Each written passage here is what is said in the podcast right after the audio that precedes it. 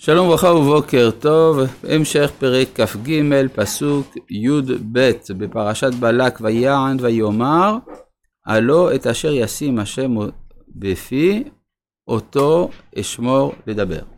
אה, יש כאן שאלה, שואל משה, שלום לכבוד הרב. בהמשך לשאלה על העיכובים בדרך של אברהם ושל בלעם, השאלה הייתה איך יודעים מתי העיכוב הזה הוא רצוי לפני השם, מתי לא.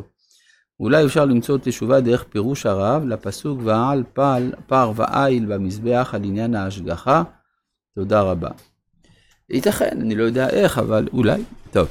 ויאמר אליו בלק, לך נא איתי אל מקום אחר אשר תראינו משם, אפס קצהו תראה, וכולו לא תראה, וכובנו לי משם. אז כלומר, ההצעה של אה, בלק אולי ראית יותר מדי מהמחנה, אתה תראה קצת פחות. זה, אה, ואז כש, ככל שמצמצמים יותר את המבט, אז יש יותר סיכוי לראות את הקלקול וגם לקלל.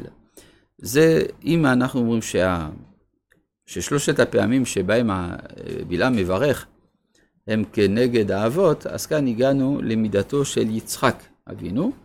לפני כן ראש צורים זה אברהם ושרה, כן, ראש צורים וגבעות, זה האבות והאימהות, ואילו כאן אנחנו מגיעים לאפס קצה ותראה, כלומר ממש הקצה, הקצה זה תמיד מידת הדין. ויקחהו שדה צופים אל ראש הפסגה, ויבן שבעה מזבחות, ויעל פר ואיל והמזבח, ויאמר אל בלק, יתייצב כל עולתך, ואנוכי יקרא כה. מה זה כה? זה שם. ויקרא השם אל בלעם, שוב, ההופעה דרך המקריות, שהיא אופיינית לנבואה של אומות העולם, וישם דבר בפיו, ויאמר שוב אל בלק וכה תדבר, ויבוא אליו הנו ניצב על עולתו ושר עמו אביתו, ויאמר לו בלק מה דיבר השם, ויישא בשלו ויאמר. קום בלק ושמע, או ושמע, תלוי. מה? מה דיבר השם? הוא מדבר בסגנונו של אה, בלעם. מה דיבר השם? כן, הוא מתחיל להתקרב להבנה, אבל זה עוד לא שהוא לוקח את זה ברצינות, הוא חושב שעדיין יש בחירה לבלעם במה שהוא עושה. אם לא, אז הוא לא היה כועס עליו כל כך. קום בלק ושמע האזינה עדי בנו ציפור, לא איש אל ויכזב. ובן אדם ויתנחם, ההוא אמר ולא יעשה, ודיבר ולא יקימנה. כלומר, לא איש אל ויכזב, אם הוא כבר אה, קבע שיש לו ברית עם הישראל, הוא לא יכול לבטל אותה, הוא לא יבטל אותה, לא ישאל ויחזה. עכשיו זה אה, פסוק שלכאורה דוחה לחלוטין את כל התיאולוגיה הנוצרית, שאומרת שאלוהים עזב את בריתו עם עם ישראל, ושהוא העביר את זה למישהו אחר. יש לציין שכל מקום שבו יש ברית בין אלוהים לבין אדם, זה תמיד חד צדדי ולא דו צדדי. זאת אומרת, לא מצאנו שאדם כורת ברית עם השם, זה לא קיים. יש תמיד ברית שהשם כורת עם האדם. יש בין שני בני האדם, אבל שאדם יכרות ברית עם האלוה, זה לא מצאנו. שהדבר הזה הוא משמעותי, כי זה אומר שאדם יכול הרי לשנות את דעתו. הקדוש ברוך הוא לא ישאל ויכזב, ולכן הברית של הקדוש ברוך הוא היא תמיד נצחית. והוא בן אדם ויתנחם, כלומר, הלא של לא איש הולך גם על בן אדם, ולא בן, בן אדם ויתנחם, יתנחם הכוונה יתחרט, ההוא אמר ולא יעשה, ודיבר ולא יקימנה. לכן, אם הקדוש ברוך הוא לא חוזר בו, גם אני לא. הנה בערך לקחתי, וברך ולא אשיבנה, לא הביט אבן ביעקב ולא ראה עמל בישראל. שם אלוהיו עמו תורת מלך בו. מה הפסוק הזה אומר? הפסוק הזה אומר שההנהגה בישראל היא הנהגה ישירה. בעוד שאצל האומות זה עובר דרך כל מיני מסכים, שחלק מהם גם שקריים, אבל כאן לא הביט אבן ביעקב ולא ראה עמל בישראל, כי השם אלוהיו עמו. ותרועת מלך בו, כלומר מלך מלכי המלכים, נמצא בקרבם, אל מוציאם ממצרים, כתועפות ראם לו, כי לא נחש ביעקב ולא קסם בישראל. מה זה נחש?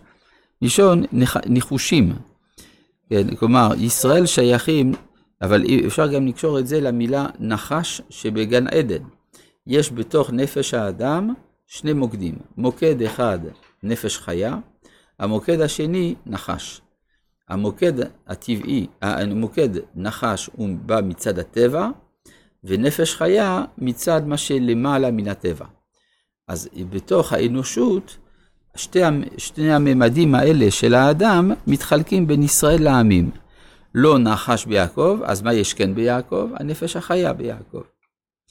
כעת יאמר ליעקב ולישראל מה פעל אל. מה זאת אומרת כעת? איזה עת? אז אה, לפי המדרשים, בעת לעתיד לבוא, שעתידים מלאכי השרת לשאול את ישראל מה פעל אל, כי תהיה אה, אה, מחיצתם של ישראל לפנים ממחיצת מלאכי השרת. זה תואם את שיטתו של רבי נחמן מברסלב ביחס למחלוקת המפורסמת האם האדם גדול מן המלאך או המלאך גדול מן האדם. רבנו סעדיה גאון אומר שהאדם גדול מן המלאך, ואילו הרמב"ם סובר שהמלאך גדול מן האדם. אומר רבי, מה? מה במדרגה יותר גבוהה?